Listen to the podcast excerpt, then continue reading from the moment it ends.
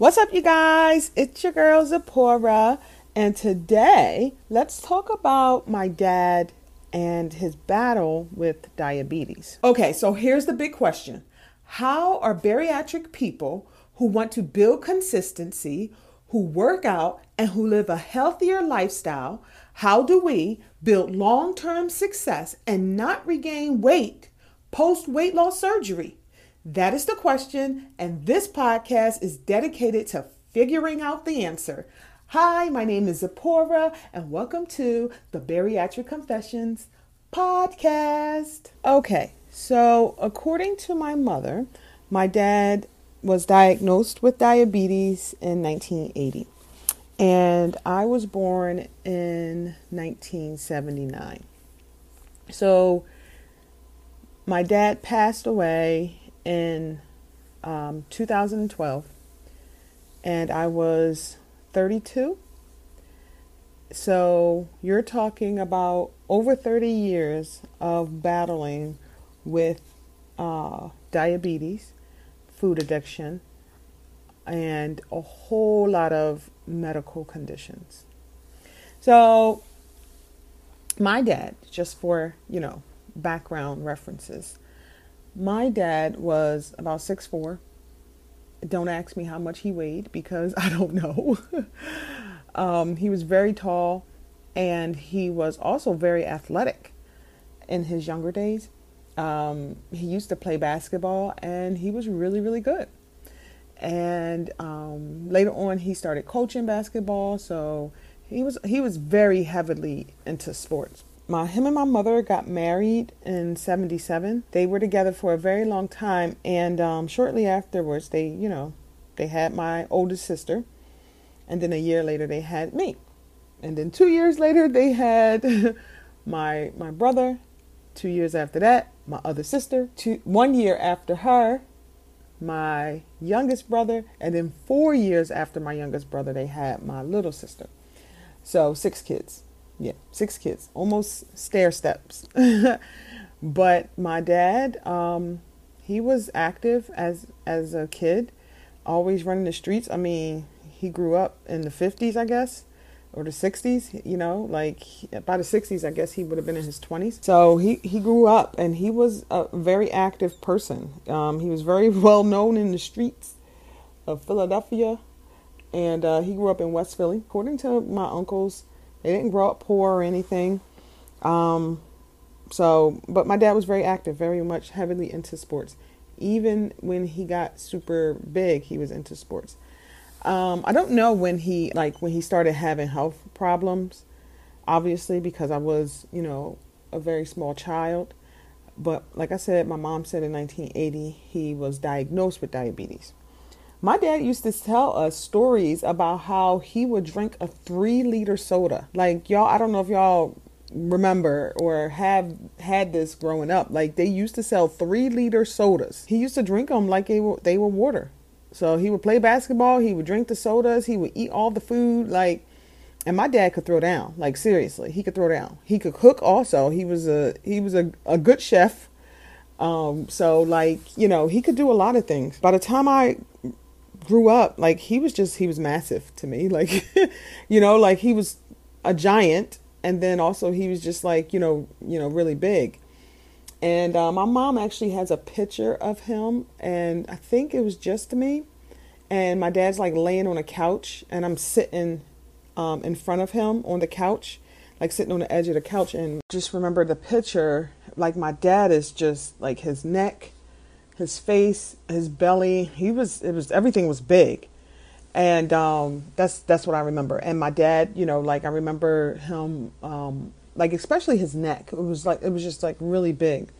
And you know, back in the day, I think he's the tallest out of all his brothers. There were there were nine boys, so my grandmother had nine boys, and I think he's the tallest. Um, but you know, I'm sure there's there back in that day when he was young, there was no like weight um,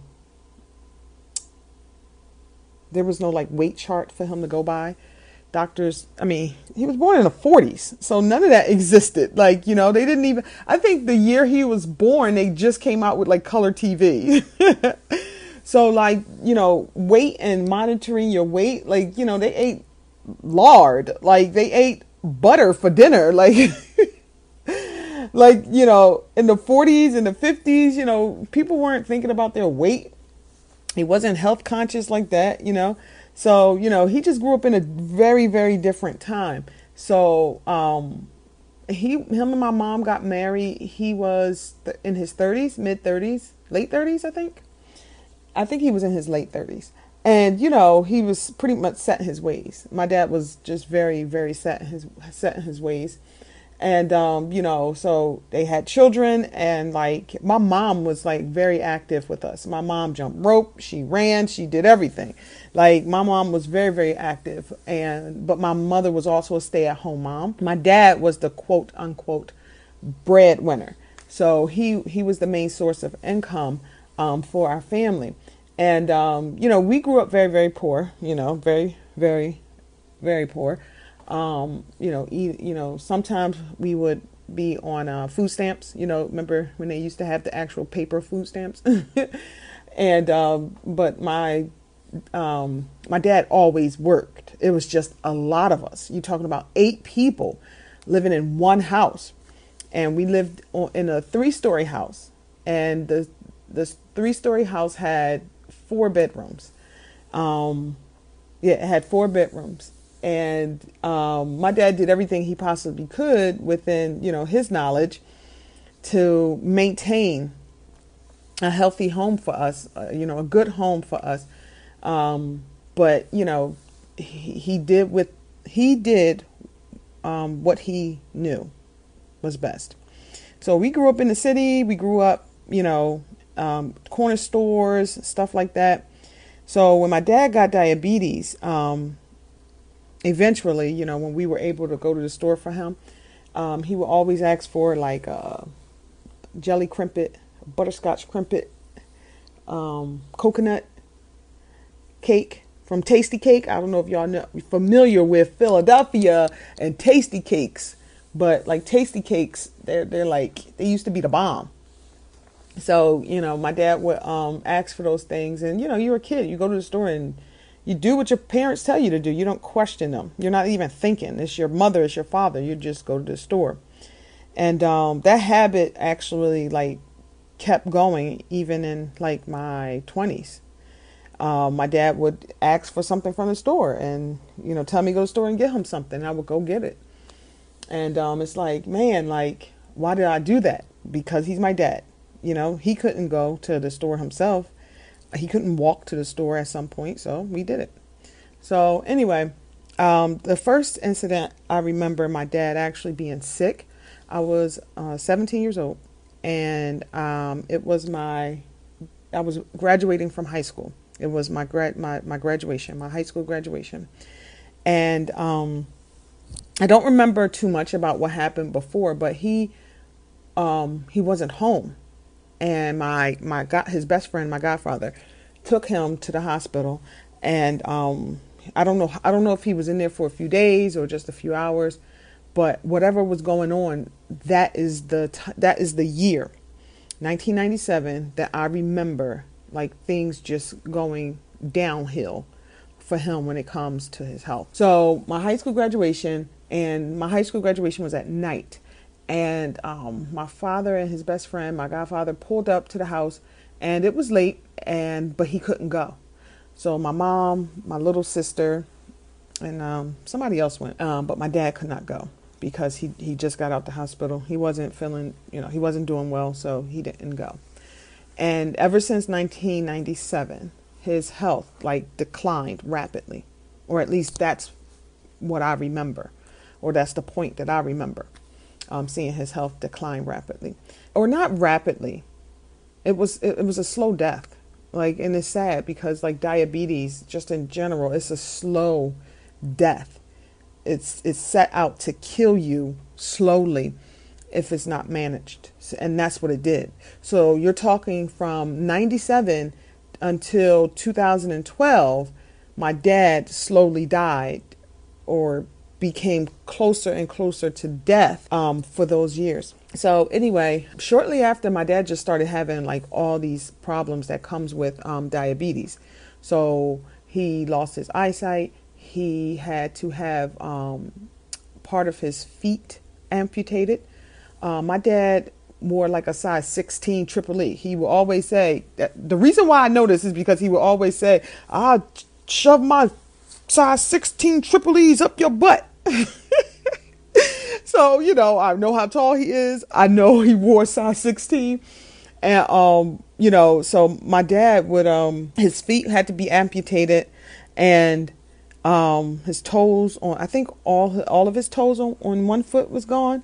And then, um, on the other foot, it was like half of the foot was like completely amputated he had so many health problems. He had so, so many health problems that I don't even know them all. You know how you got to go to the doctor and you got to fill out, you know, your, your your parental history or whatever, like what your parents had. Did your parents have this or that? I can't even. I don't even know all of it. And you know, mostly it's because I was a child when he was, you know, sick. But I just did. He wouldn't. They also don't talk to you. Like my dad didn't talk to me about his health. You know, so I, I, just know a lot of things from seeing him. And then eventually, um, when I got older and he couldn't do anymore, he couldn't do anything anymore. Um, that's when I started learning more and more about his um, health conditions. So you're talking about, you know, like I'm in my mid 20s and I'm learning about what's going on with him. So anyway, so um, he had high cholesterol, he had heart problems, he um he had like gangrene or like all this stuff, you know, just stuff killing him. And like um I know this, right? I know this and like looking um back like before I had weight loss surgery, I was always like, you know, I know diabetes is a slow killer, but why am I not doing the things that I need to do in order for me not to get diabetes? You know, why am I not learning from him? Like I see it, I understand it, I've I've lived it, but I it just it just wasn't enough for me to get up and just like you know do something about my health. Anyway, so back to my dad. Um, so um, at some point he just became like completely unable to do stuff, and um, you know he would rely on us to do a lot for him. At one point, the doctors gave him something. We called it noni juice. I don't know what this juice was called. But it was this juice that the doctors um, told him. This was probably like early 2000s, maybe 2001, 2002 and the doctors gave him this stuff to drink. And they you know he was supposed to like go on this like basically like a liquid diet for a few months. And um, he goes on this liquid diet. And i guess their idea was to cleanse his blood or get rid of the toxins and possibly manage um, diabetes better you know for him. Because he had the insulin he had the actual needle that he had to inject. And um, it must have been really bad because um, I remember him having taking insulin, like the needle, for a long time. So I don't even think he started off with like the pill, how some people started off with a pill. For him, it was always the needle. I, he never did it. He never drunk that juice that sat in the refrigerator forever. I don't even know. It was just like forever.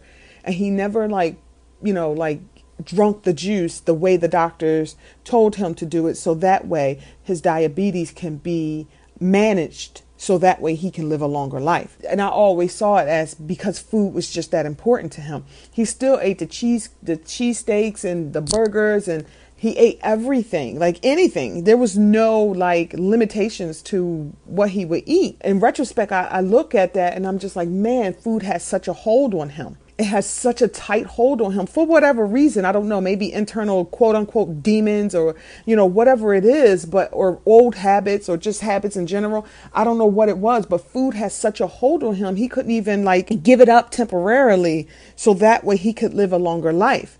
Now, you know, he died when my dad died, he was 67, but he could have lived, you know, like I was pregnant with, with my um, oldest daughter when he died. I was like five months pregnant so he actually never met any of my kids. So, like, he could have lived a few more years, you know, or longer, because my mom is 68 right now.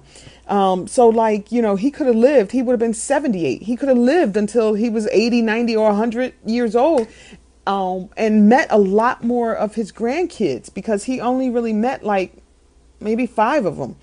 And only like two or three actually remember him. My my my mom has like 13 or 14 grandkids now. I always wondered why did food have such a hold on him that he couldn't just like let it go for a little bit so he can live a lot longer. So anyway, so he never drank the juice and that juice just sat there. He he he took like capfuls of juice, like shots of that juice whenever he felt like he wasn't feeling his best. So like he would try and basically he would use it as like almost like medicine, you know, but not the way the doctors told him to do and it didn't do anything that I know of. I did what my dad asked me to do when it came to like, you know, feeding him, um, helping him. You know, I did my part, but it was very hard to watch him struggle. And like it was very hard like, you know, seeing him slowly die and not being able to help him because there was nothing I could do to help him, or any one of my siblings, or even my mom. None of us could help him. He had to want to help himself. And it just seemed like he didn't want to for whatever reason. I don't know. I remember like just watching my dad take his uh the insulin and he would stick it on the side of his belly button. It had to go on the side of either of his belly button and my dad was very light skinned. He was very, very light skinned. And it was really, um, you could see, and you could see the, how the bruises on his stomach. And it just became just uh, almost like a mindless habit. You know, he, need, he, he had to take it three times a day. He injected the insulin three times a day. And there was no, there was nothing that I saw um, in him that said, hold up, let me like do something to stop my body's dependency on this insulin. There was nothing.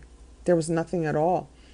And um, that always like bothered me. Why would he unintentionally choose a slow death? And I, you, you know, like like why do any of us do that? So um, I had to help him. You know, I never I never had to like help inject him with the insulin, but um, just just helping him do everything else because he he became like he became to the point where we couldn't help him. Like at some point, he had to um, go into a, a, nursing home um, because we couldn't help him anymore. You know, this was all before you know you can hire uh, your family members to be your your nurse and all this stuff. Like that, this wasn't during that time. He be, he became so um, uh, dependent on help that we couldn't help him anymore. It became impossible. So he went to a nursing home for a little bit. Um, and then after that, he died. Uh, he died shortly after um, he left the nursing home. Couple, maybe a couple years. But um, part of the reason why I had the surgery was because I, I couldn't put my kids through through that. I couldn't let my kids watch me die like that. And i've always had this in my head. Like it was such a it was a it was a traumatic experience to like watch your parent like just wither away. Because like my dad was a strong man. Like like physically like he would jack you up. Like seriously. He was a strong man. And like his reputation um you know when he was little and even like for us growing up, like nobody messed with the Rev. That's what they called him, the Rev, because my dad was a pastor.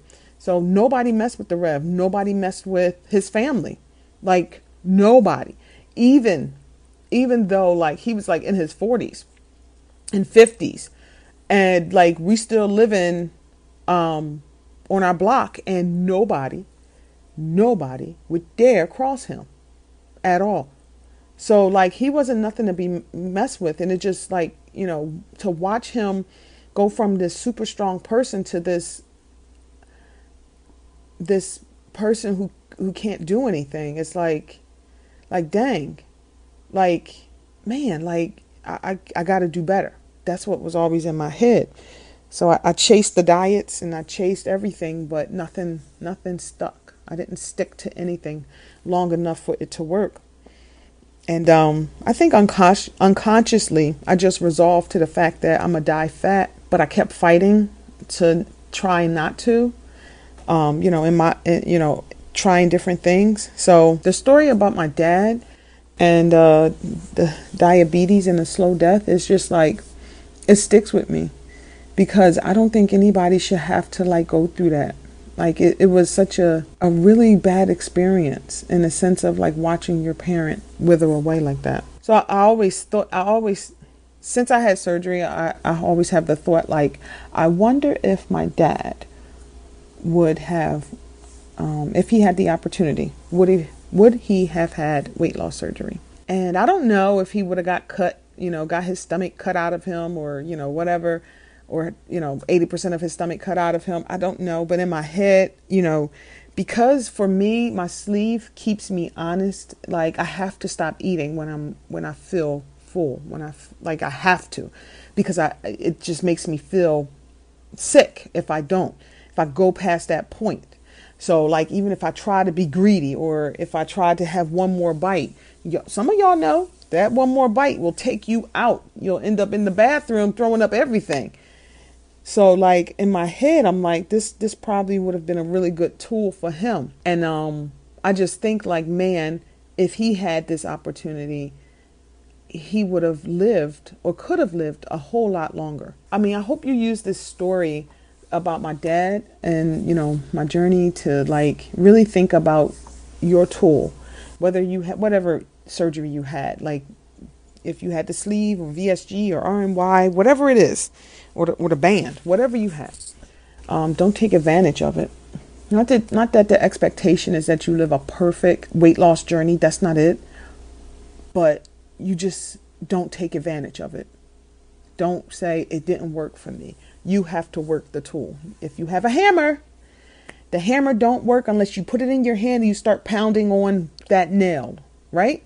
It's the same thing. Our sleeve, our tool, it does not work unless we actually work it. We put it to work. So, how do we put it to work? We put it to work by putting in our bodies the things that we that our body needs. And you do that most of the time. 80-20. 80-20 is what is what I live by. 80% of the time I live uh, I eat right. And then there's room for error, 20%. That's it. Hey guys, thanks for listening. If you like this episode, screenshot it and tag me on whatever social media platform you're on, especially on TikTok. You can tag me your stories and let me know what you think about it. All right, have a great day. Peace.